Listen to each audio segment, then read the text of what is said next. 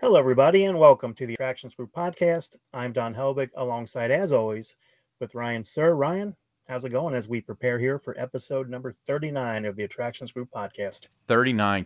God, I feel like I, I, I thought we were closer on a year, but I was looking back at the archives, and I think we're not until about June did we hit a year. But uh, 39. That's that's incredible that we've made it this far, and no blood has been shed yet.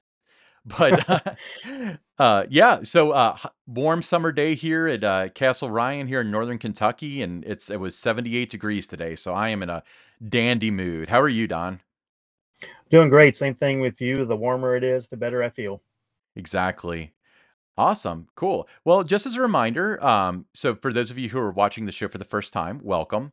Uh, if you're listening to us via the audio version, uh, welcome as well. But make sure that you subscribe on YouTube because I mean, we're pretty handsome people, first of all. And secondly, we do release some exclusive content on YouTube occasionally. So don't miss out. We talked about Dream More. We talked about the Hatfields and McCoy's Dinner Feud show, uh, Dollywood, all sorts of stuff on some exclusive content last week on the YouTube channel. If you're watching YouTube, then cool. You're one step ahead of the game. But if you prefer audio, we can be found on your favorite podcast apps. And if you want to keep up with the news, we've been going hard on Twitter at attractions underscore GRP.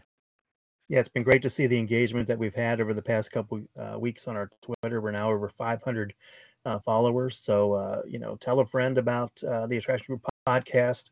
You know, ask them to subscribe, ask them to follow us, and uh, we got some really good things planned in the weeks ahead. Uh, Ryan, what we got going on tonight? Well, we've got an old friend of mine on the show. we've got Brandon from Theme Park Predictions, and I've known Brandon since about 2004.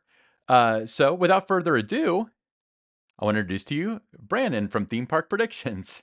How's it going, Brandon? You know, it's great day in Charlotte, North Carolina. It's like 82 degrees here, so it's a little bit warmer than uh, northern Kentucky. But other than that, it's uh, it's great. Carowinds is open this week for spring break. We've been there like three times so far. The park gets rides on Woodstock Express and uh, uh, what's it called? Eat some good food at the the park. So it's been a it's been a solid solid a solid that's awesome. I love it. I love to hear that. Well, Brandon, let's talk about theme park predictions. How did you get started with that? Did you launch the channel or did you join in progress or you know just kind of give us a little bit of a backstory there? Yeah, of course. So I've always loved the philosophy of like because I've worked in the parks for years and I've always loved like, you know, in Kings Island's my home park growing up. So like when they built, you know, Italian Job and then Son of Beast and all these other major rides, I always loved the philosophy of why did they build that ride in that location?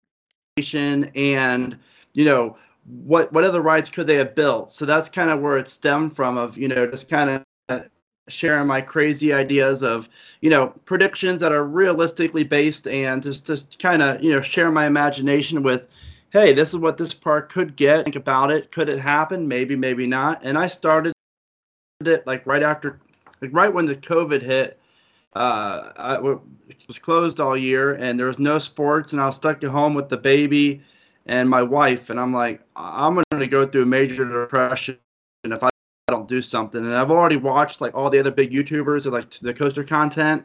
It was like, hey, by the way, if they can do it, I can do it. So I just picked up my earpods at the time and started doing crappy videos and got some momentum. Then I upgraded my equipment, one thing after another, and I'm very, very blessed. It took off. It took about two months to get monetized, and that makes my wife happy. As, as Ryan knows, my wife, uh, she's an accountant, so money is very important to her as far as numbers go. so yeah. it's very, very, very, very blessed to be able to, uh, you know, share my passion and, and really. As the channel grows, I'm more focused on just a positive space in the community and helping the parks out, growing the community, getting people excited to go to the parks, and anything I could possibly do to, uh, I do it. So awesome. Yeah, uh, absolutely. You know, it's uh, it's a sad day and a perfect description of COVID when it's like I ran out of YouTube to watch. That's absolutely yeah. cool. So, uh, Brandon, you know, like I said, I you know I've known you for quite a while, and um, I remember uh, talking to you at a park uh, a couple years ago, and you were really excited to tell me that you had gotten your first like meaningful paycheck from YouTube because you mentioned that you you were monetized. Uh, now you're up to like twenty eight thousand yeah. subscribers. what what would you Yeah, attribute uh, the growth to? Because that's a substantial amount of growth in a short amount of time. Uh, you know, it really took off last year uh, around the the big uh, strata coaster up at Cedar, where I just started speculating on stuff. And what I do with my channel is I, I really focus around the whole, whole you know, like what if, like could this happen? You know, there's other channels out there that says, well, I'm hearing this or this is my source telling me this, and I'm like, you know, could this happen? Could it not? Here's what I'm thinking is it's a possibility, and so that really. Uh, really spiked my uh, viewership and everything else last summer. And then my recommendation guides really do well for me, where I do like how to have the best day at Kings Islands or Cedar Point, etc. And those do really well because people are always looking for you know tips and tricks on how to visit the parks. And then it just came down to you know creating interesting content uh, that I find fun and i use my imagination with like drawings of where roller coasters can go for parks and you know i think the ones are like dollywood anything dollywood related cedar point universal kings you know it's going to do well. Busch gardens as far as viewership goes you know that's why i really don't do a eight minute video on let's say frontier city in oklahoma. You know people aren't really going to no offense to that park, it's a great little park, but it's just not really what people want to hear, I guess.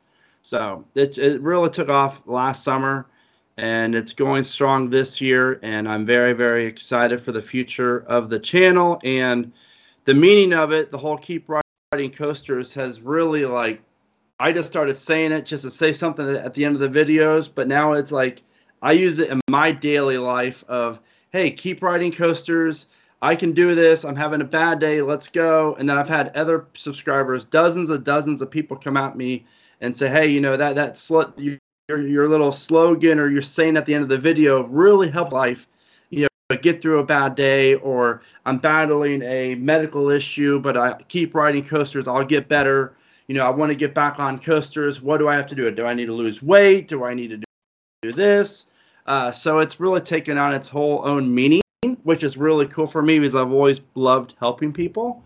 Um, so it's it's really just been a blessing for me because I not only do I get to share my content, uh, ideas and predictions with the world, I also get to share that I I've always been a very caring person and help people out. Uh, you know, whether I know you or not, I always want to be be a positive influence.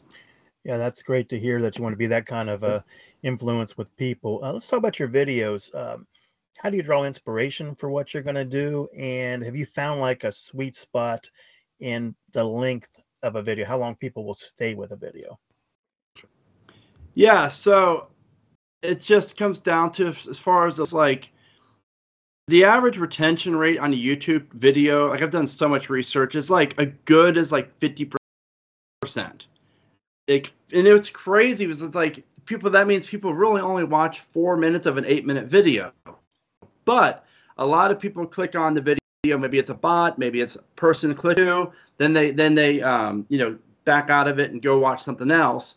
That's why usually um, pretty much every video, no matter what genre, no matter what creator, that first like four or five seconds, you get a lot of drop off. Um, so which is fine. It's normal. So I try to ba- I try my goal is around 50 to 55 percent retention rate, um, and that's pretty normal for any type of uh, videos. It's just a matter of trying to get to the point as quickly as you can in the video. Past videos, um, I remember I did a Carowinds 10 year prediction video. I don't have it up anymore, like two and a half years ago. And I meant, I went back to listen to four minutes of just me talking about the park before I even got to the year, uh, the first prediction for that first year. And I'm like, this is ridiculous. I've got to just cut everything thin and just go right to the point. And that's why I don't have an intro. Um, normally in my videos, I'll say, hey, it's theme park predictions. My name is Brandon, uh, to kind of make it more personal, more one on one. but I, I, a lot of other content creators have intros and it works for them. But I just, I, I've just done the research where if you have an intro where whether it's four seconds, 10 seconds, or longer, it's going to drop off. It's the intro, so they'll skip over it, which affects your retention rate. Um, and then what was your first question? Uh, just kind of like your inspiration for creating a video. You know, like when you're you're sitting down, you know you're going to do one, but kind of like, you know, how do you visualize? You know, conceptualize. You know, how do you go about that? I, I start with the idea in my head, whether it's something I'm just you know reading on Screamscape or I see something on Twitter or you know just hey you know I need to do a video about this park um, and then I take it to the, usually do a thumbnail first to kind of get the graphic because thumbnails are so important. Where I spend sometimes an hour on a thumbnail, uh, and then I, I, go into the obviously the writing process and and if I drawings I do on my videos, or if it's just going to be B-roll, or if it's going to be me talking on the camera. Um, I, I'm trying a lot of different things because as having two kids now my life's a lot busier, so I still want to produce the same amount of content. And not many. Uh, I watch a lot of YouTube personal, uh, like you know, uh, commentators on YouTube, and they have they're on camera for the whole entire time. And I'm like, okay, well, I can mix that in, kind of have a, a hybrid method of you know B-roll and about this where I'm sharing my emotions with you, and it's more of a one-on-one personal approach. So I really like doing that, just because it kind of takes the best of both types of videos into one. But I, I really, you know, I think that's really how I found my sweet spot, and now I'm just basically just creating now. I don't really have any. I need to do this, or I need to find a way to do this. Like I already have my this, this is my niche, and it, has been a blessing. Yeah, that's the hardest part. Sometimes it's just finding what your niche is. It is, and it took a while. You know, I've been doing this since March of 2020, and actually, I started. All I, I had this Florida business. It's a website I did for travel to Florida. Ryan I knows more about it. I did it for like four or five years, and it didn't really make a whole lot of money because I'm not a huge salesperson. I might be like, "Hey, you need to buy this now." Like, "Hey, do you want to buy this package on my website?" Yes, you know, no. Um, so I started the I started the channel because uh, I was taking a walk with my wife, Caitlin, and I'm like, you know, I'm going to do a YouTube channel, I'll talk about my predictions for parks because I love that again. And I've always loved to be like in Rob Decker's position, you know, be in charge of a big chain of, okay, what parks need what and why it makes sense, when it can be built, you know, etc. But then I realized I don't want to deal with the corporate, you know, all that is just too much. And I want to be able to share my ideas to about every park, not just, you know, Cedar Fair or Six Flags. Um, but I started the channel back in August of that year of tw- not 2019, I believe. I did like four or five videos, then I just stopped, and I focused on it. And then I didn't. Pick, I picked it back up, and obviously COVID, and you know, got my viewership up and everything else. But I, I kicked myself in the butt for not starting in August of that year because you never know where, where I'd be now. But everything happens for a reason. Yeah, don't it disagree. Does. Actually, a couple thoughts. First of all, Don and I have also had the discussion of why didn't we start this during COVID?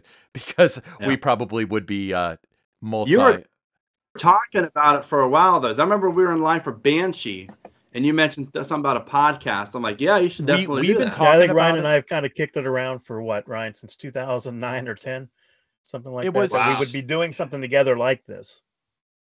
Yeah, it, I think the original thought was we should do like a like a coaster podcast like after you retire. We were thinking like years in advance. And then it came down to, well, everybody does that. Why don't like you've got in-park expertise, I've got um, annoying in park expertise. So why don't we we do one that's a little bit more business oriented? So I like our take is a little bit different from being not necessarily. I mean, think of like Dennis Speigel, the I Am for Fun podcast. That's the closest one to ours because his is a little bit more on the educational side, but it's also like very very techy on the edu- on the educational side, while ours yeah. is um like fun but also like you're gonna you're gonna learn something or we're gonna hear what this person has to say which is you know why you're on you know.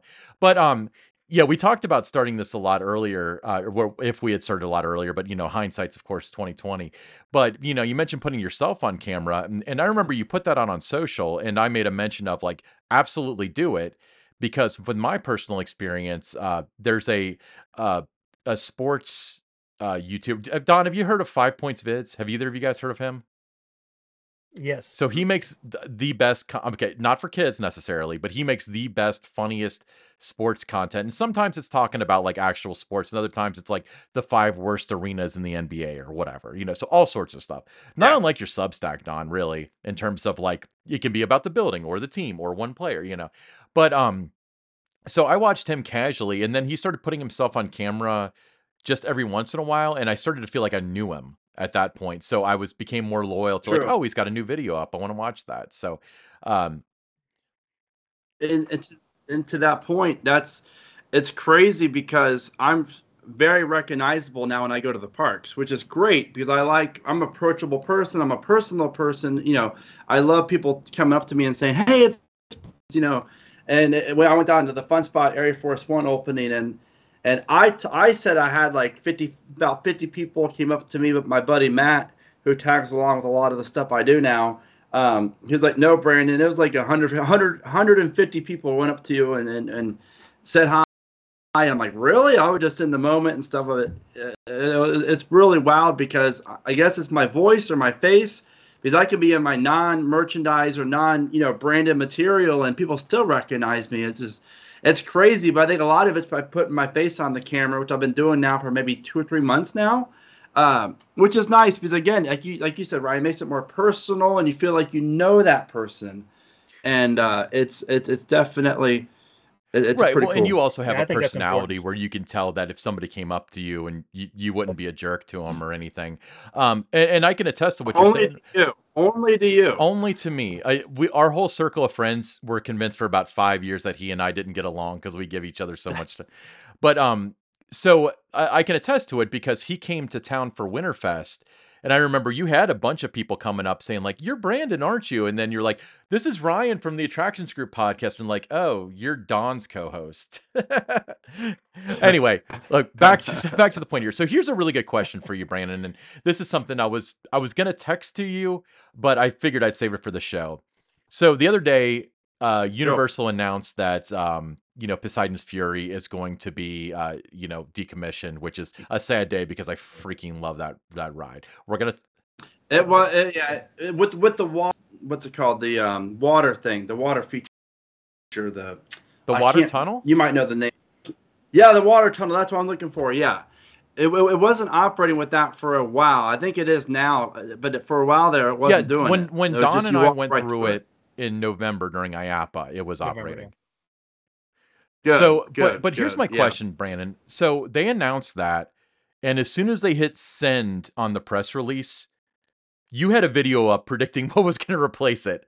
How did you do that? Are you responsible for Poseidon's Fury going Yeah. away, or did you have this one in your pocket, No, or be- what? because I forget how that video came about. I think I was talking to someone, just a buddy of mine, and we were just talking about like what would Universal add next, and Zelda. I think it was Todd. Yeah.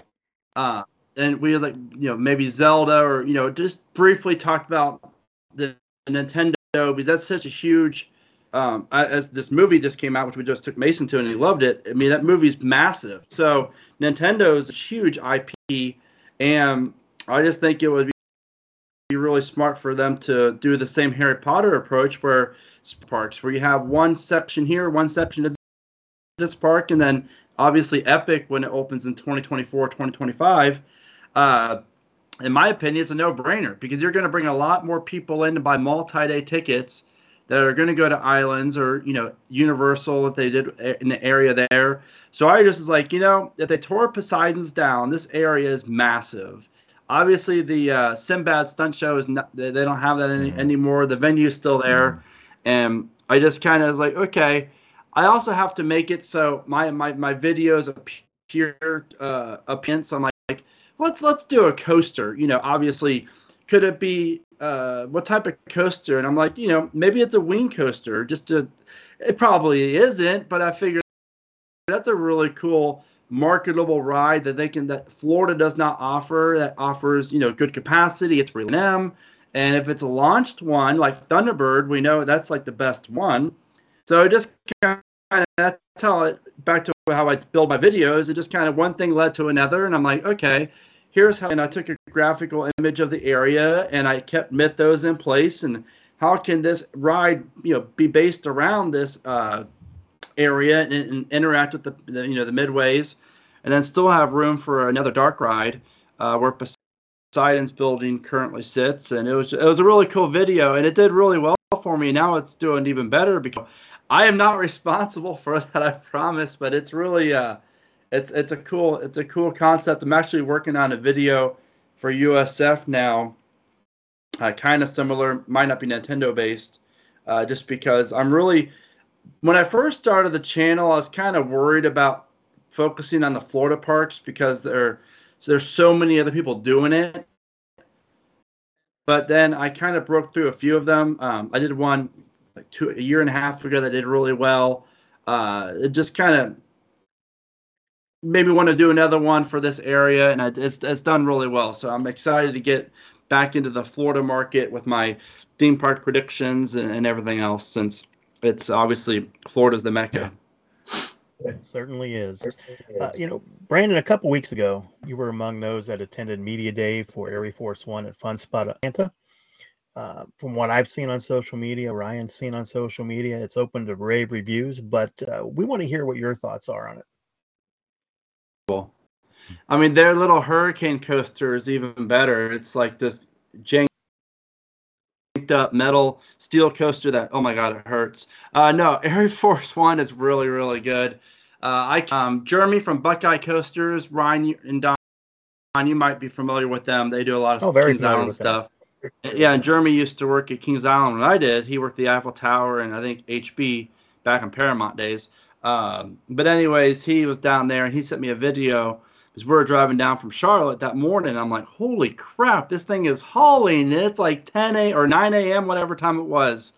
And so then it's like, okay, this thing. I knew Fun Spot would probably run it as good as they could, knowing that it's fun. This big corporate, you know, park that's you know more strict, I guess. And so I've like, I'm sure they have the possible and doing doing whatever they can to make this ride run as quickly as it possibly could.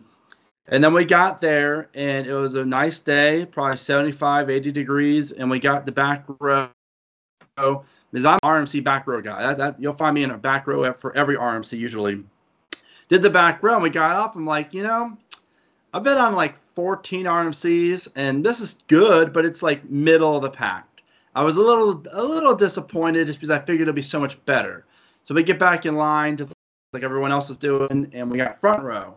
And then it's like, oh, this is more my style of ride now. And then as the day progressed, because I'm going middle, back, front, everywhere, and the we had such a great night. I got probably 25 rides in that night.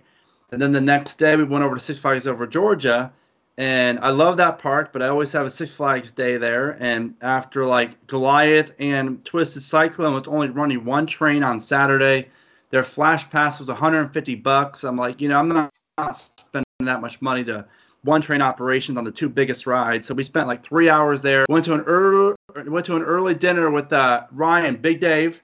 Remember Big Dave, uh, Ryan, yeah, from my Big, wedding? yeah. Yeah. So now, so we met him at a steakhouse and then we're like, we're gonna go back to Six Flags because we want to do the Scream uh, Scream Break uh, Halloween event, whatever it is, to do some haunted houses and get some night rides. But we're like, let's get back to Fun Spot. We have the annual pass, and it just Air Force One was that good. Where we went there that night, got there like 7:30, got 10 more rides on it, and it just solidified it as. It, it's so good. I mean, there's it's it's like Iron Gwazi, where there's no bad parts of the ride. Uh, everything is phenomenal from the first drop to the Raven tr- Trust dive to the stall. That was probably one of my favorite elements.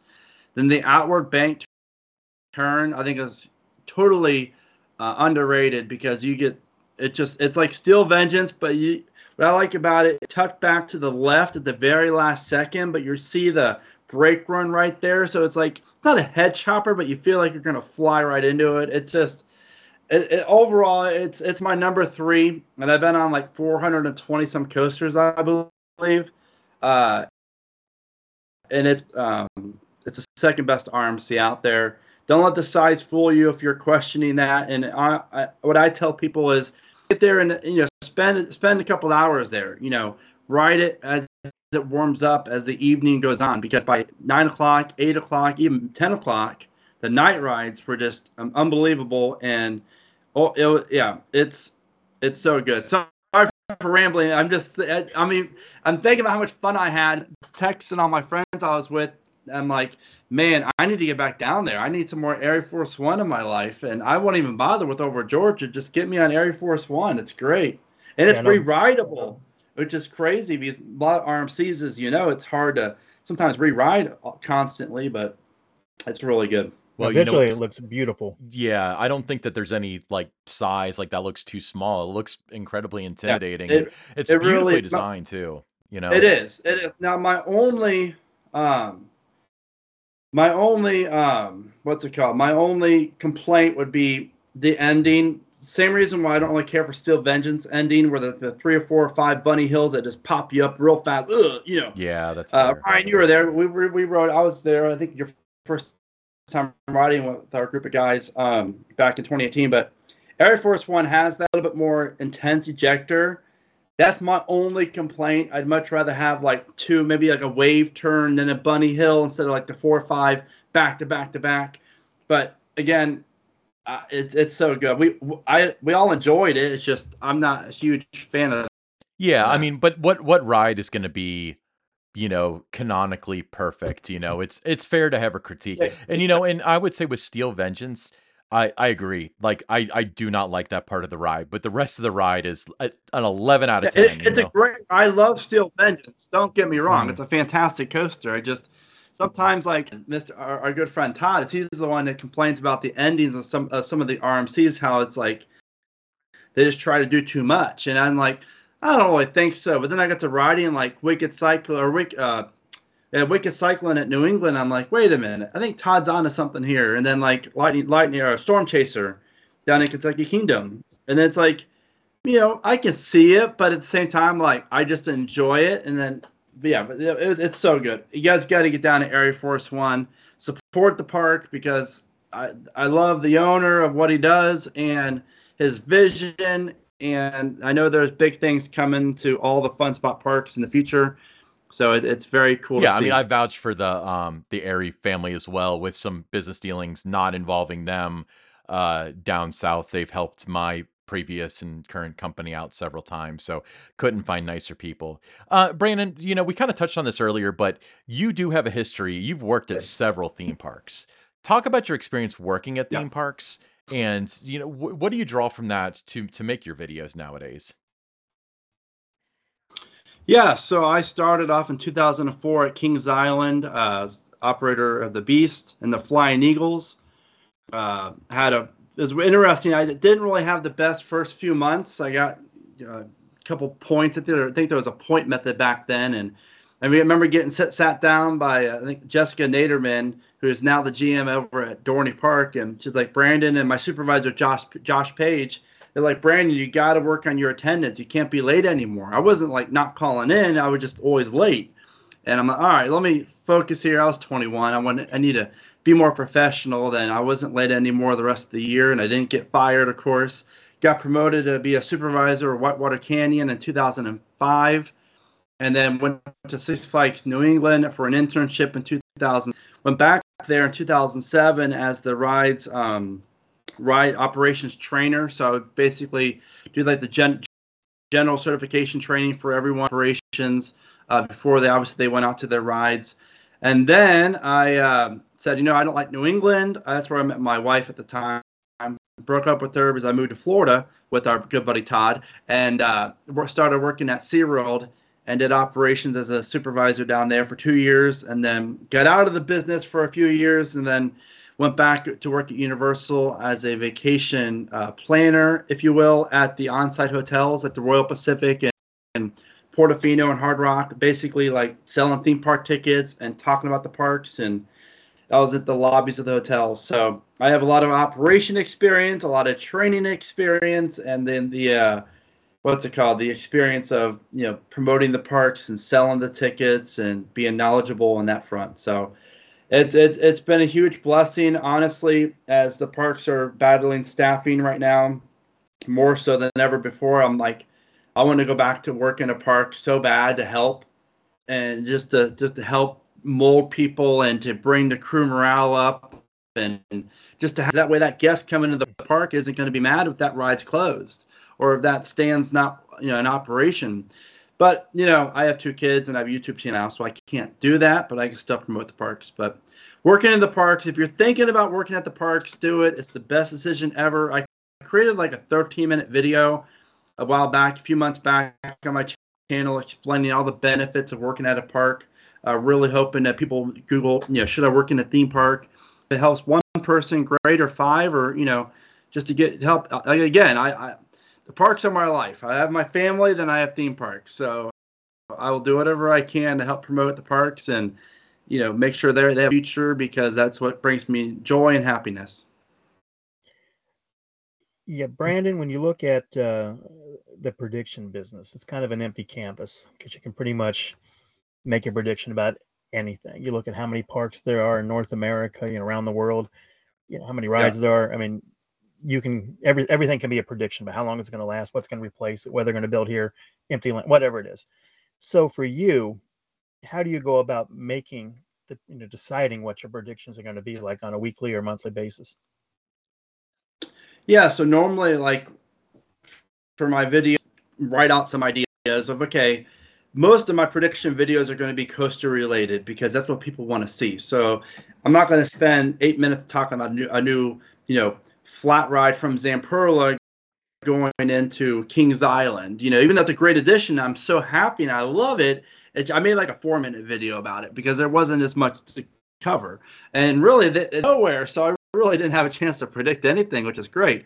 Um, but normally I just jot some ideas down and just looking at you know what what chains the parks have been working with you know like six flags you know they're working with a lot with rmc okay a lot of the single roller coasters or hybrid coasters um, and then kind of go with that approach molding it after what are what the other parks in the chain have gotten the last few years um, or then I'll just kind of like for you know Cedar Point. You know, I've, I've, been predicting a while the next coaster could potentially be a Mack, me um, something from Mack Spinner, and because I've been on Time Traveler, I love Time Traveler at Silver Dollar City, and I know Copperhead's done really well for Carowinds because I'm there 80 times a year, uh, and I know the relationship is strong. So you know, it just, in my opinion, makes sense. So I can route, or then I'll throw in the curveball and think, okay, well maybe we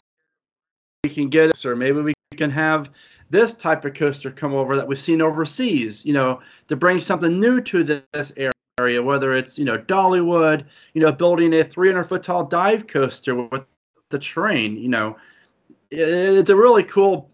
It, it's it's great because I I get to share again my imagination and my ideas, and people enjoy it. But then it's also I I, I started a prediction channel the the word during the pandemic, as we all know, parks were not announcing anything, uh, so it it was like this is not good for me. I gotta figure out how I'm gonna make this you know grow when when there was no real news coming out from parks. So that was when I really had to do like where I, I my, my, my first video that really kind of took off Cedar Point. Where where's the uh, like the five, five best spots to build the next coaster?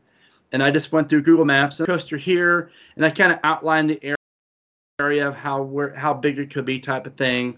And that that concept really did me well the first, you know, for the channel, and then now of course we have speculation, we have announcements. Like it's it, it, I'm just very, very happy to see the industry rebound as quickly as they did from COVID and being shut down uh, for for a long time. So. Cool. Yeah, well, Parks certainly made announcements in 2020. They just weren't the kind of announcements that really got people excited. well, yeah. Okay. That's true. All right. That's um, true. So, um, you, you know, you, you make all these predictions and, um, you know, you're you're not necessarily in the business of um you know i've i've heard this or whatever it's more like a coaster could fit here or whatever you know it's more like your creativity as far as your approach with that being said have you ever calculated what your what your batting average is like what your success rate is when you've been right about something or at least close Yeah, I started it two years ago. I did like, tw- I think I was like 20 things would happen in 2023 or 2022. And then I went back this year and I counted up how many that came true. And it was like 50%, which is really, really good. I mean, this is just my ideas and predictions. So I'll take 25% even. Um, but it was around the 50% mark. And so I did another one for things on 2023 with and I in my intro I said, you know, last year I had X amount of right on the same type of video format. Now let's see how many I'm going to get right this year, uh, which is great. And and what you said earlier too, just a second ago, is you know I get told a lot of things, whether they're true or not. Um, I've been in the industry now since 2004, so I do know a lot of people from a lot of. I never worked for Cedar Fair flying SeaWorld and um, what's it, Paramount. Paramount's no go now. But I mean, I, I, have I have people that tell me say anything, and I I'd rather keep a friendship than making money off a video of something, you know, just because um, I I don't want to get anyone in tr- trouble for their career wise or anything like that. But it's it's def- it's definitely fun to take my ideas, whether I know they're right or wrong, and just kind of share to the world of you know the possibilities. Well, you hit around fifty percent. Uh, you know, if you were a baseball player with that kind of an average, you'd be making around fifty million dollars a year. yeah, I mean, yeah, exactly. Now, who knows what this year will bring? But you know, again, it's it's just it's fun, you know. And I and it I created a nice niche because you have all these great other YouTubers like El Toro Ryan, Airtime Thrills, and they all do their their own thing and so i wanted to have my own niche and that's why the prediction aspects really really done well for me um, because because there was nothing else really like it that only focuses on on predictions. Well now i do more than just predictions but at the time being it really made me stand out more. Now let's talk about building and maintaining relationships with the different parks around the country. How do you go about doing that? Uh just positive positive you know uh, word of mouth you know getting out there and and not not not bashing. I've seen a lot of other content creators whether it's on youtube or twitter or anywhere else just oh you, sh- you shouldn't visit this park. Someone made a video that don't visit cedar point in 2020 and i'm like now why would you do that? You know without these open we don't we, we i can't do this. So i need to do whatever i can to promote the parks. And if i have an issue at the park I'll go to the park directly and say, hey, by the way, I just want to let you know this is what's happening here. You know, just kind of give them a, a heads up type of thing. But, you know, just creating that positive space and um, the whole recommendation. I love helping people. So I, I bounced around ideas to have a second channel called Theme Park Recommendations. And I did it for a while, but I just merged everything back to the predictions because it's just too much for me. And it was a lot. So this way I can do everything under one platform, but I my I love the recommendation aspect just as much as the predictions because I get to help people have a better time at the park, which means they'll spend more money for the parks, which also means they'll go back to the park, visit again, and most importantly, word of mouth. Hey, to go home to their family and say, we had a great time, you know, at uh, Silverwood in Idaho. You guys got to go to this park and check it out, you know, type of thing. So I've been invited to some media days and always do vlogs and, and promote the parks and like Carowinds, you know, particularly. I retweet a lot of their stuff and like a lot of their stuff, and I know a lot of the people up there, so it's nice to, you know, they they know get a positive experience with me that's gonna, you know, promote the parks in the best way possible. Yeah, you go about it that way. I mean, you know, you're gonna have a lot of value for parks. Well, that's the goal. I mean, uh, again, I hate not being working. I actually went to Carowinds yesterday with El Toro Ryan. Uh, first time meeting him. Great guy, by the way. That was really cool to hang out with him for a few hours. And he has a, obviously, he's a much larger larger channel and just does fantastic work. But uh, hung out with him, and I told him, we, him and I both worked in the parks, and I'm like, "Do you miss it?" And he's like, "Yeah, in ways." I'm like, "Yeah, I do too." And I'm like, "But now it's."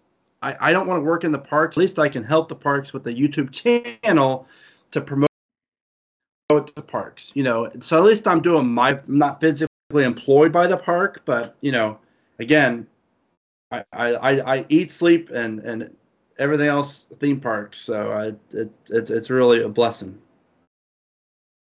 You know, Brandon, um, we, when we talk about your your particular brand, your niche, you know, when we talk about uh predictions, and this is kind of hitting back to what I was asking you before. Um, there's a million YouTubers out there that have been like, I, I've heard from my friends at Zamperla that this is happening or whatever. Um, Yeah. so I know that you're you you've stated yourself that y- your predictions are based on creativity and not necessarily inside information, but you probably do come across it as people that are around do. Where do you draw the line where you won't address something directly on a video, like where it does where you're playing the predictor and not the spoiler? Yeah, so I will I will have a few people reach out to me, uh, whether it's social media or might text me from friends and say, hey, by the way, just want to let you know this is happening here, or I saw this here, and so then I'll respond and say, okay, can I make a video about it? And they say either yes or no. They say yes, then I look at it as okay, cool. Let's let's hype this up and gain some traction for the part new ride. You know, it's every as you guys know, every piece of marketing's good. I mean, word of mouth, fantastic. And so, again, if someone says don't, then you know my lips are. I honestly, I love knowing stuff that people don't don't know, right? So I know a lot of things from other parks that are happening, and I I can't post it on a video because I don't. I'm not going to get my, you know, my my colleague and and in trouble in any way and it's uh it's it's really exciting to have this platform where people come to me for to see what my thoughts are about this and i just try to make the predictions as fun and realistic as possible and i knew i can't sue um, a park of a type of coaster a couple of years back was announced and I, I i knew about it like a few months before it, it, it came to the park but i couldn't say anything about it, and so I had to make inaccurate predictions, really. But I still wanted to get the hype going. Then I'm like, well, maybe there's a coaster coming. Maybe maybe it could happen, but this area of this of America just I built there. But I mean, I guess if it you know if it happens, sure. You know, I'll give it like a ten percent chance. You know, So are you But admitting to making again, it- fake news, Brandon? Is that what you're telling us? I'm not. No, I'm not like fake news. You know, but it's just hyping up the. uh You know, you know, get We'll call it having up. fun with people. Yeah, I, I'm all about having fun, but again, if, if let's say if Ryan worked at, you know, Dollywood and say, "Hey, Brandon, you know, 2026, we're going to be I'm hearing a B&M dive. Don't you know, okay, cool. Then my lips are sealed. I will never tell anyone. But if he says, "Hey, by the way, you know, this is what's happening, and, and I'm hearing this, and you know, go make a video," then I'm going to go make a video because it's exciting. It gets people excited for things. Um, you know, I, I, the, I, I just try to do it that way. So I just try to, you know, have a nice balance of respect for the parks, respect for my, my friends or whoever's telling me information. And then a lot of it is just me just predicting my own things and either they're right or wrong. So it's, it's, it's kind of a, you know, it's, it's a fun little playing field of different avenues to go. So if you were going to split it up percentage wise, what percentage of your predictions are based off of somebody saying like, "Hey, I'm hearing this. Go ahead and make a video." Probably like five, ten percent, not many. Okay, so Um, it's pretty rare. Uh, yeah, yeah, yeah. I mean, it's not not too often, which I like that too because you know it gets me to sh- to have my own stuff come out of my own ideas and stuff. But ten percent, you know, if that. But you know, again, a lot of it is information that I'm not going to disclose because I I don't want to get you know my friends uh, in trouble. Absolutely. I mean, especially working in the park. So I knew, like at Kings Island, Six Flags, especially, like you know, you if you if you things on social media, because that was like, bro, when I worked at Six Flags, that was like when MySpace was there, and I had a buddy get get fired because he made a comment about the Wiggles World. Uh, John Manning, right? You met him at my my, my Yep. wedding. He got fired from Six Flags because he commented about the, something like the Wiggles are just dumb or something like that. And with that year, the park opened the Wiggles World, and I guess corporate did not like it. Now there could be more to that story. I don't know, but he said he was fired for that reason, and I'm like, okay, well that sucks. So I'm like, I'm just I'm keep my lips sealed. I'm not saying a But word. when he went down, he went down for the Wiggles. That's the most important part. Yeah, he did. Uh, Brandon, where can people find you on social media with your different channels? Yeah, so I'm in. Uh, I like posting my links for my videos on there. Instagram, I, I, I post a few things there, and then YouTube. I, I really don't care for Facebook. I post just seldomly on there for basically like links to my videos. Um, Awesome. So what are the uh, what's the um like under theme park predictions, or is there any other things that they have to know to find those channels? Uh, uh, it should be theme park predictions. I know like Twitter is um, TP underscore predictions. And then uh, Instagram is, I think just my name. Oh, theme underscore park underscore predictions. okay. Awesome. Well, Brandon, um, you know, I've known you for, I was thinking about this, it's pushing 20 years, and I think you look it a lot more than I do. Uh, because we are both uh are you 40 yet or are you are you have you turned 40? Hey now, hey, you're that's Hey, like I'm- fight. I'm- Uh, I'll be 40 on May 30th. What about you? I turned 40 in January. Oh, good for you. So you're already there. I didn't think I would make it. Anyway, Brandon. So Brandon, thank you for thank you for being on the show. Obviously, we I, I love your content personally. I like how it's not to be taken seriously most of the time, but it is very interesting, and I like your positive attitude. By the way, what let's real quick before we go. Your your thing is keep smiling and keep writing code. What, what, what's your little tagline? And how did that come? Yeah, up? it's uh, remember to smile today, think positive, and keep writing Awesome coasters. words to live by. Now, the next segment that we're we're gonna do is a segment where we go through six of the biggest news in the industry, and we have big news this week, obviously that you heard about and everything Yeah. else. Um, and we kind of discuss the articles and, and what they mean to uh, to to the industry as a whole. Would you like to stick around and discuss that with us? Absolutely. Awesome. Well, thank you, Brandon. Well, once again, this is a segment that we call the Pick Six.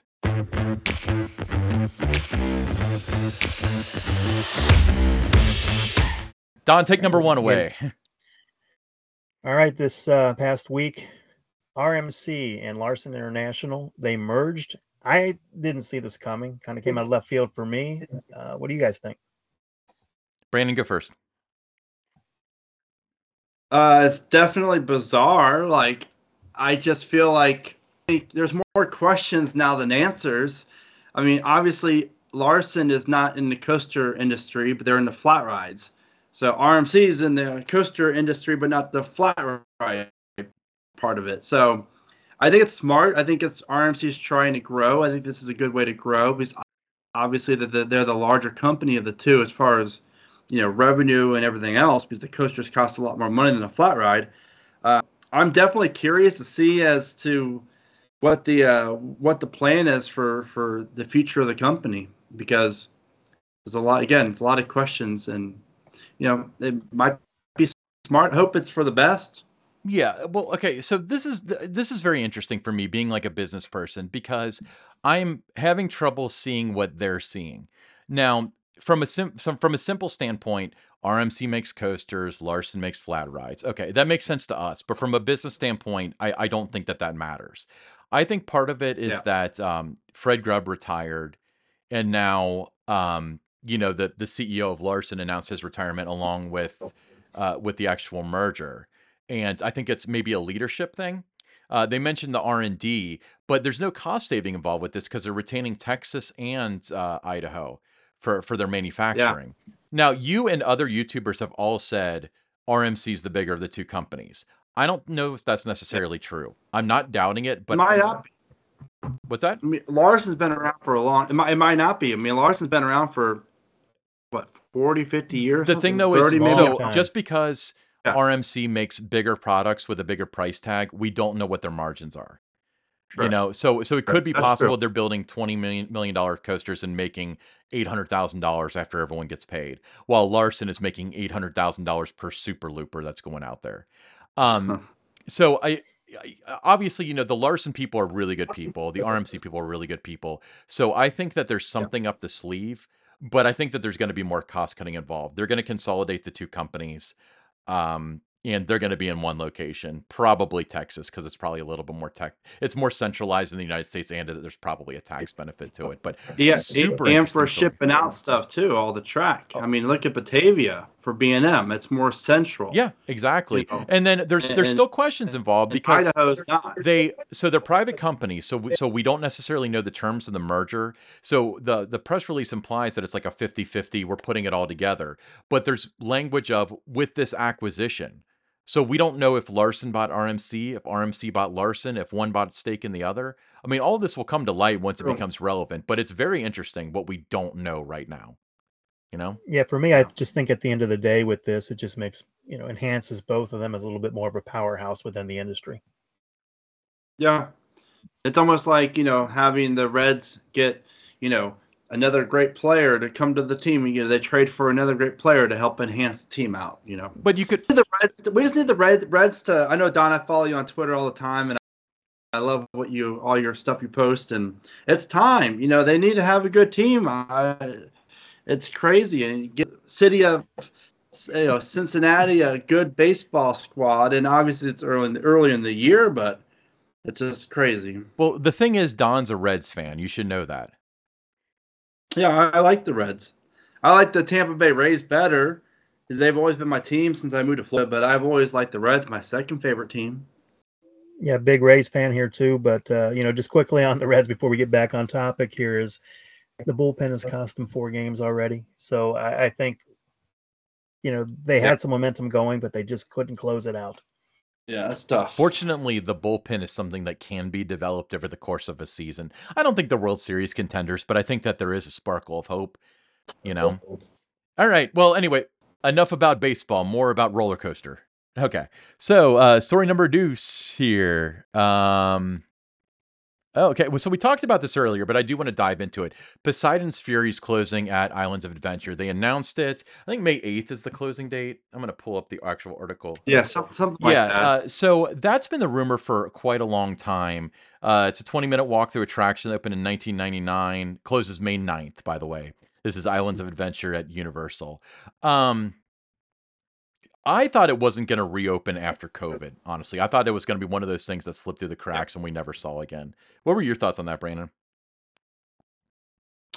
as far as the closure or them reopening after COVID. How lo- so, uh, you know, starting in, let's say, right before COVID, early 2020, did you start thinking that the time was on. been, the ride has always been rumored to get something done to it because I remember those rumors a long time ago for like, a Harry Potter uh, roller coaster, like a fighter. That was a rumor that I heard a long time ago, probably from Screamscape or something. I, I don't even remember where, but I'm like, that'll be cool, you know, because that whole area could just get rethemed to Harry Potter. But that then they built Diagon Alley, so there's no need for that. Now they could still do Harry Potter with it, but I don't think they will. I think it's too far from Harry Potter World. Yeah, I mean, it, yeah, it's just I don't think Harry Potter world needs to be that large, and I think the Lost Continent continent is already a really cool um, themed area, you know. So I definitely feel as if they could really do a lot of cool things here if they kept it a non-IP or they went IP Yeah. with it. So Don, we did Poseidon's Fury. Uh, was that your first time doing it when we did it, or had you done it before? No, it wasn't. But you know, hearing the rumblings over the past few years that you know it was kind of maybe on borrowed time, I thought it was important uh, to experience it, knowing that that Yeah. potentially could be my last time. Yeah. uh, Well, so we had my girlfriend Erin with us, uh, and shout out to Dave Althoff who happened to run into us and hang out with us on that ride. But uh, yeah. So for me, it was. Um, I always heard it was on borrowed time. It it doesn't make sense with the rest of the stuff they have there now. It's very dated. With that being said, that that is one of my favorite attractions. So I I understand it that really the, the cogs keep spinning and and that whole thing, but it will be sorely missed. I think it was terribly underrated. I think um, I was talking to to my girlfriend Erin about it, and she was like, "Well, it started off really bad, and the last room was awesome." But, and I think that's the story of it. The first room's so hokey, the second room's like, all right, and then the last room, and I'm try- gonna try not to spoil it because there are people that are gonna experience it for the last time over the next several weeks. But the last room is just mind blowing, even in 2023 standards. Awesome, Don. What's next? The next one. Well, due to high demand, uh, once annual passes at Walt Disney World went back on sale, it caused the system to crash.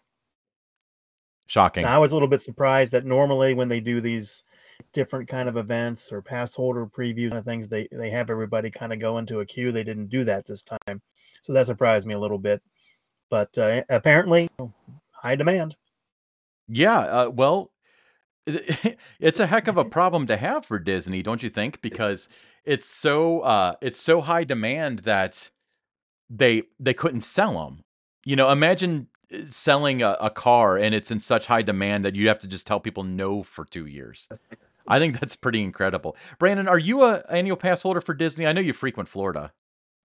Yeah, no, I'm a Universal guy. I'd rather ride roller coasters and I do SeaWorld, Busch Gardens, and I haven't been to Disney since I lived there uh, in probably like 2011, 12. We bought passes, Yeah. but I mean, I I like what they're doing with a lot of the parks, but I just Universal's just it's all about to me. Universal's really taken over Florida, and with Epic opening, I mean, I think that people will still buy annual passes for Disney, but you know, they, they, for a while there again, you- like you said, you couldn't buy them. So now all of a sudden they're available again, and so it's like I just think that's a bad business model, in my opinion. Of course. Well, and D- Disney's less in your demographic target than Universal too. Yeah. Don, you you're a regular Florida guy. Have you ever been an AP holder, or are you going to get one someday? Or I, I- there will be someday, and it'll be both parks. You know, Universal and um, Yeah. the Disney parks. Uh, but no, most of the time it was just you know why we go down there, you know, visit the parks for four or five days uh, at at Disney, then a couple of days at Universal. Uh, my daughter, you know, at the when we were going real frequently before COVID, you know, she was at that age where, you know, we were there together all the time. But she's getting married, gonna be doing her own things, and it's just me and my wife going. We're probably gonna be a little bit more inclined to spend more time at Universal because she's a big Harry Potter fan and I'm a big roller coaster fan. So it, you know, makes a little bit more sense if you only have a select number of days down there. well, yeah, and I think that there's um a, a certain time where it makes sense. You know, just like your your local park. You know, uh, I remember like Kings Island back. This is years ago. That all the numbers have changed greatly, but it was it pays for itself in two visits. There's probably a mentality Yeah. like that with Disney, and it's probably like five visits because you know the passes are over a thousand dollars, but it's like 150 bucks to get in or or, or whatever. You It's know, crazy. awesome, cool. So I have real, real fast, Ryan. I'm going to add a, a seventh question to your, your pick six, and that is Ryan. When are you going to be visiting Carowinds? I will go to South Carolina, but not North Carolina, Well, you're going to ride Afterburn, and that's it. Well, Intimidator. and and I'll ride part of Fury.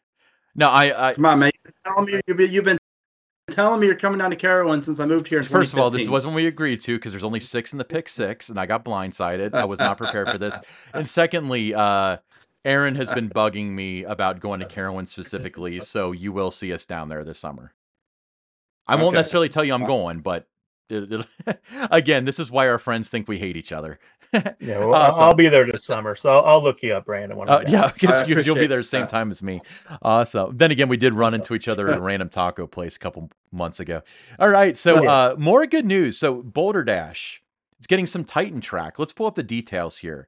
So Titan Track is a product of um, Great Coasters International. It's a, it's like a, a steel version of wooden track. So it maintains the integrity of a wooden coaster more so than like an RMC conversion would be.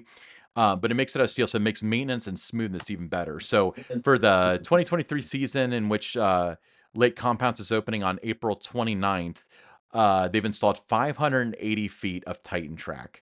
Um, so I have not yet been on Titan Track. We did have uh, Jeff Pike from Skyline Attractions, who is on the patent for Titan Track uh, on the show, and he he talked about it in great detail. So I highly recommend looking that up because it was a fantastic conversation. But Don, you made it out to Fun Spot when we were down there for IAAPA. Did you get to ride White Lightning, and what was your thoughts on the Titan Track? I did. Um, it, it's good. I mean, it's a it's a nice, fun, enjoyable experience. It's you know you, you want to reride it because it's not rough. Um, so I, I, think it's a good thing. And when you're looking at this particular uh, attraction, you know, Boulder Dash, it is uh, breathing new life into an older coaster. It's going to preserve it for future generations. Uh, so yeah, I'm all excited about this. Yeah, I am too. I think it's I think it's awesome. I'm I'm so excited about the future between that and the Gravity Group stuff. Brandon, have you been on any Titan track yet? Uh, I think, uh, yeah. Um, what's it called? White. What, White Lightning. Wonder White Fun Lightning. Spot. Yeah, yeah, it's really good. I rode it last year it's solid, and I love Boulder Dash, and I'm I'm thrilled that they're putting that much track onto it. It's just going to make the ride even better. So I'm very excited. Boulder Dash as well as the Titan Track and GCI. Yeah, excellent, excellent. Well, talking about uh, you know making rides better, the experience more enjoyable, Universal has patented a new restraint system. We'll start with you, Brandon. What are your thoughts on that? I don't even know anything about that. So fill me in if you don't you mind. predict that? I didn't know. I didn't. Your crystal ball stinks, Brandon. Awesome. Okay, so j- just to clarify, the restraint system there isn't a lot to it, uh, but essentially what it seems like is it's going to do a better job. This is the way I'm interpreting what was reported on it. It's going to do a better job of being able to predict when like it's got like the Mack kind of like um like uh what's the new Mack ride at Carowinds? I, I'm I'm drawing Copperhead Strike. Copperhead Strike. You know, it's got like the over the shoulder. You know that if you've been there, Ryan. Exactly. You know, it's it's really just not a deep memory for me. But um Ryan, there's more parks out there than Kings Island and Kings Dominion and Cedar Point. First of all, I went to Busch Gardens Williamsburg for the first time. I'm a am a gold pass member to Dollywood. Thank you and I'm a good guy to oh. know. So I'm not the same Ryan that I was in 2004. Thank you. Anyway, um, so but the, the the way that I'm reading the patent is uh, it's a lot like the Mack rides restraint, where it it looks like an over the shoulder restraint, but it's actually on you know like the lap. So it's a lap bar, but it's a better. It's a, like a sensor system that's better at detecting when it's as shut as it can be, because a lot of people have to take the walk of shame that probably shouldn't that probably aren't dangerous to be on, but there's no way for a PLC to detect. All it can say is it's not down far enough. This seems like it's it's they're working on a solution for that where you know if if I get on, then I can have the same ride experience as somebody that's not even necessarily somebody that's really big, but somebody with like thick thighs or just you know weird body proportions where uh, how many people have we seen that like can't fit on fit in a PTC train and it's like really this is what they're trying to accomplish. So good on them. Don, what did you get to read the article? What, what were your thoughts on it? Well, I mean, it's just you know, I think it's good number one that you're trying to make it, you know, those adjustments so you know more guests can ride. You know, like yeah. you know, especially like let's say Universal down there, some of the uh, Tampa Bay Bucks want to go ride roller coasters. Well, a lot of them can't right now because they are bigger. You know, this offensive, defensive linemen and things like that. So I think it's a good thing like that. But you know, every um you know every 5 10 15 years you know you're seeing different enhancements in that with restraint systems so i think that just falls in line with that that you know you're always looking for ways to improve it.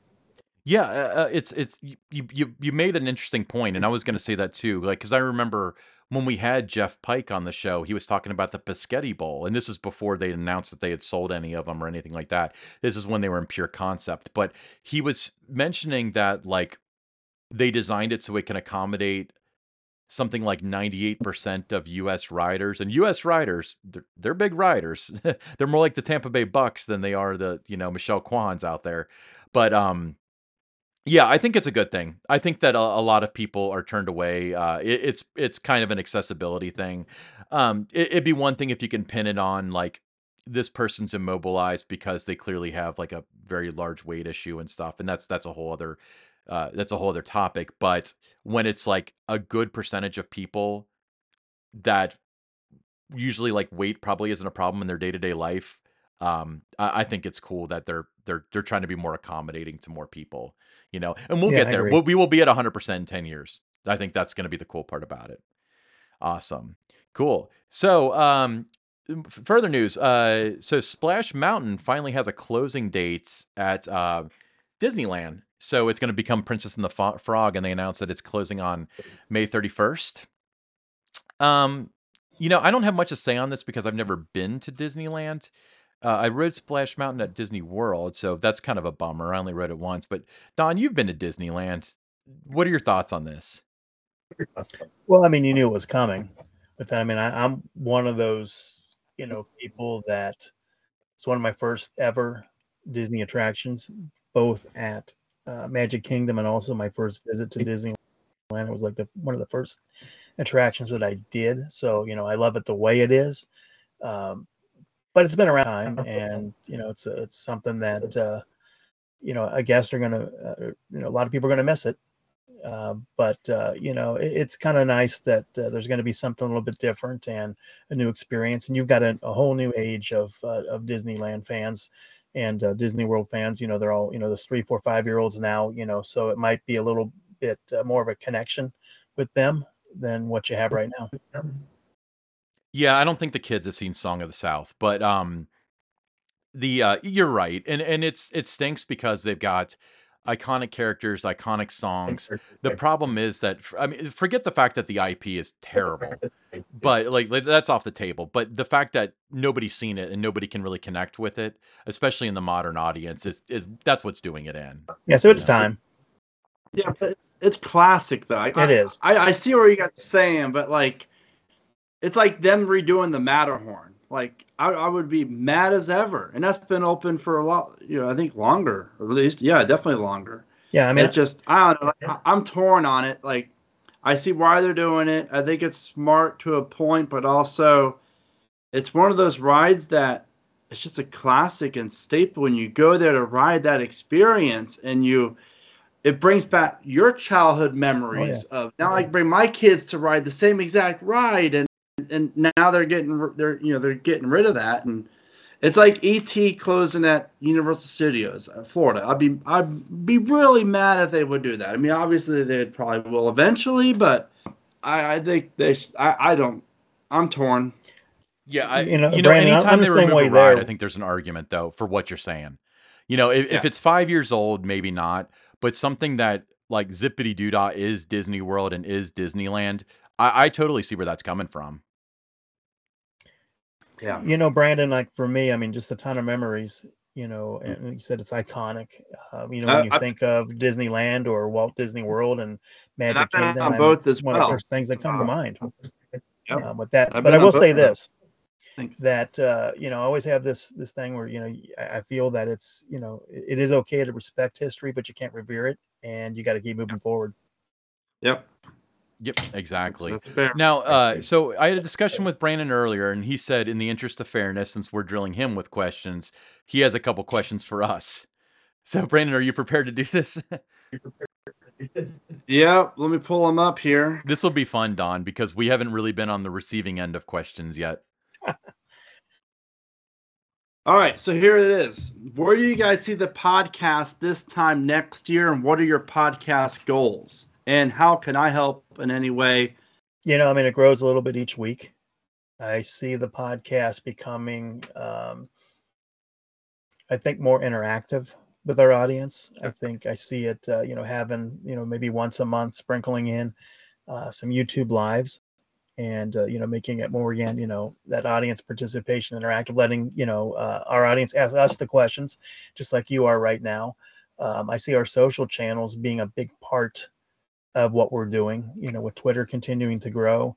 Um, you know, doing things like with YouTube shorts, those kind of Yep. things. So it's not just that weekly podcast. I think there's a lot of other things. I see it uh, evolving into where maybe three or four times a week there's different content that we're putting out there on YouTube with you know these quick hits, these four or five minute uh, type things when something does break in the industry that you know like we're doing here with the Pick Six, where we're just focusing on that. Um, so I, I just think you know the, the when you do it once a week, you know you, you can build your following, but I think you need to be a lot more frequent um, for us to, to grow it to where Ryan and I both believe it can go. Yeah, I, I completely agree. And I would say that, you know, to narrow down specific goals, um, M- My short-term goal, something I want to do in the next like year or so, and this is something that I pitched to Don because I had this, I saw this in a dream of all things, and I was like, that would be really cool. Is uh, it'd be cool to do the podcast, like record the podcast, broadcast it live, but also pipe it through speakers at like an enthusiast event, like a Coaster Mania or uh, like the Coaster Crew thing at Dollywood this weekend or something like that. That would be really neat to do that because it would be you know, just have it so people in line for whatever rides open can hear it, and maybe people can submit questions or yell at questions, or we can grab a random person and have. I think that would be really fun. So that would be like a short term goal, uh, and then a, a longer term goal that Don and I have talked about from day one is we want to do this so at least we're in person. Um, I have the editing capabilities to do like really cool stuff as you know, you and I have actually discussed quite a bit, Brandon. But uh, there's only Yeah. so much you can do with, you know, popping back and forth over Skype and, you know, there's quality issues and there's sound issues and stuff like that. So Don and I, um, once, you know, i- if and when the podcast starts making money, our big investment's going to be we want to maybe like rent a space and soundproof it and kind of make it our studio. And then if we have a guest on, maybe have them over an electronic channel of some sort, but we can be on and we can do multicam and stuff like that. That's where I really want it to be because I feel like we've got all the the horses uh, in the barn and they're ready to be let out for that. It's just a matter of the Yeah. resources to do so. As far as how you can help, Brandon, you being on the show is is helps us greatly. I'm so excited that you're able to come on. This is the second time we've tried to do this. Didn't work out the first time, but um, you know, uh, if you can promote us through your channels, you've got a following. Um, and anybody that wants to hop on and hear, because they want to hear your handsome voice and see my sweaty face because it gets hot in here for no reason at all, uh, then that would be fantastic. I, I really appreciate and anything that you do, and and I do appreciate your work as well, Brandon. Appreciate Yeah, I'd agree that. with that. Uh, you know, Brandon, just you know, just letting people know we exist. Good. Well, that of course I'll be happy to do that. And finally, um, theme parks, obviously, like everywhere else since COVID, have been battling staffing issues. Uh, I've seen that pretty much every year, besides Florida parks. Um, what do you guys think the future is, or how can theme parks battle issues? Uh, because obviously it not only are we paying a lot more per employee i mean when i worked at kings island i made six dollars six fifty an hour you know. So now they're paying 15 17 bucks an Yeah. hour which is a lot more money. Like how can theme parks is it concerns me you know walking through the parks and seeing rides closed or you know this show not an operation at Busch. like what the heck you know? How, how how what do you think the future is as far as is, is there a silver lining on it? Is it is it worries me you know? Yeah, Don, you want to go first? I think it's a valid concern, um, but I think you know it's it's not just theme parks; it's everywhere that you go. I mean, you go through a fast food place, you know, there's one or two people working when there used to be 15. Um, I went through one the other day, and it was one person was working the drive-through. They took the order, then they went and put the food on the thing, and then he said, "Oh, you know, park over here, and I'll bring it out to you," because there was only one person working and one person inside the register. So it's not just our industry. I think it's everywhere. I think, uh, you know, people got used to not working yeah uh, during COVID or working from home and finding those kind of things to do. But uh, you know, it's rebounding. I think it's getting better. I think you're seeing those levels across the industry getting better. Um, Yeah. Some other places, but it's going to take time. You know, and and I think that uh, you know maybe another year or two, you know, we'll be back to maybe where we were in 2018, 19, um, which was still a struggle back then. But I think uh, you know it, it's going to get back to that point again.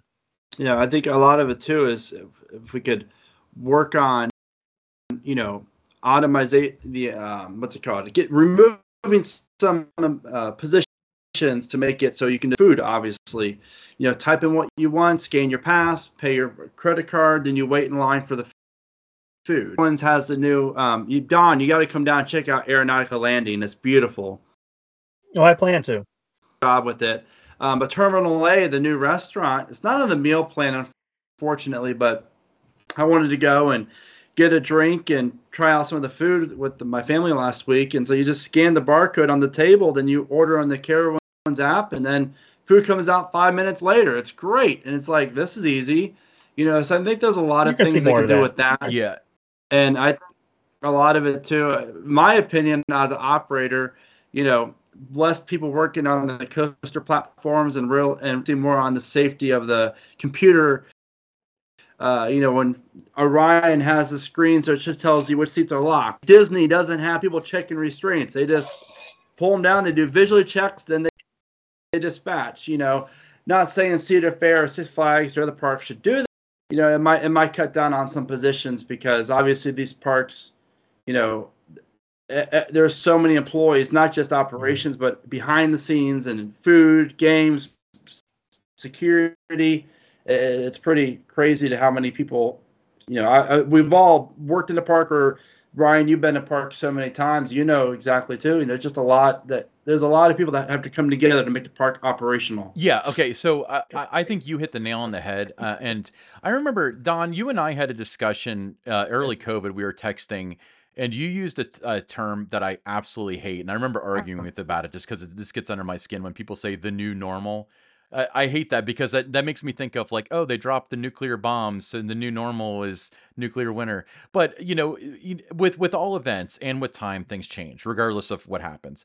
And I think that um, automation is a huge thing that did happen. That's the first thing that popped in my head when you asked your question, Brandon.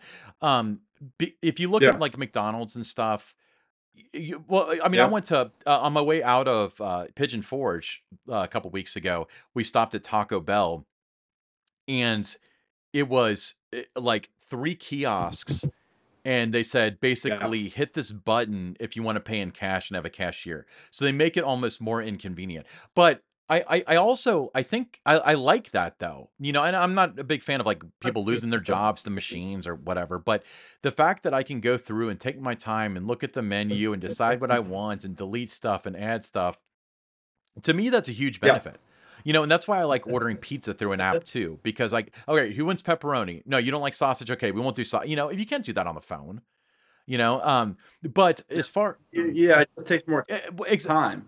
And we went to right down the street from us, uh, they opened up a new, I think it was Longhorn mm-hmm. Steakhouse, and so we wanted to go do it. And um, and at the end, the service was slow because they didn't have staff. And I'm very much more respectful nowadays with people, and I always say thank you for working. Uh, I don't take money off the tip because they're you know they're they're trying the best they can. And they had this the little thing at the our table, scan here to pay and normally before, I hated that stuff. Like I know Olive Garden has it, like Red Lobster, they have a little black kiosk thing, mm-hmm. whatever it is on the table. And I always hate. I always say, nope, I want to pay personal to you because I'm a. I, I like that interaction. But now it's like that's one more step for that that that waitress or waiter to come back to my table to to do this. Then I can just do it on the computer, you know, on the my phone, pay it on the, my phone or whatever how it was. I, I get it now. You know, I don't like it, but to help them out, it was they're overwhelmed with all the, you know, I'm okay with it. But yeah, I think I definitely feel like the parks have got to focusing more on streamline, you know, eliminating certain positions and focusing on, you know, return on the revenue because you're paying more employees and you have to. People aren't showing up to work. Their that rides can't open. Like you know, not saying they have to eliminate every every position, but I think there has to be a you know technology based going forward uh, in the in the theme parks because there's really not there's like entertainment or, or businesses that offer this many. I mean, like the Red Stadium, great you know, Great America. Yeah, yeah, there was definitely a lot of employees, but not hundreds and hundreds and hundreds. I mean, for theme parks, there's so many, and so you have to have so many people going to work. It's just it's it's it's a lot. So I'm I'm very curious to see what the parks are doing, and I'm I'm you know I'm here to support however I can. Well, but appreciate good that. Times. Was that your last question, Brandon, or did you have more? No, I mean, I, I yeah, I mean that's uh, get down to Carowinds. Carowinds, they're doing a great job with Aeronautica. Very excited for the future, and I love what Cedar Fair is doing for Carowinds. And you know, just get out and support the parks. You know, as they need it, and obviously work at a park if you want to. I highly recommend it, and check out the podcast and theme park predictions. Perfect. I will link to your stuff in the descriptions below. Perfect. Awesome. Don, any final words of wisdom? No, it's been fun. Thanks for joining us, Brandon.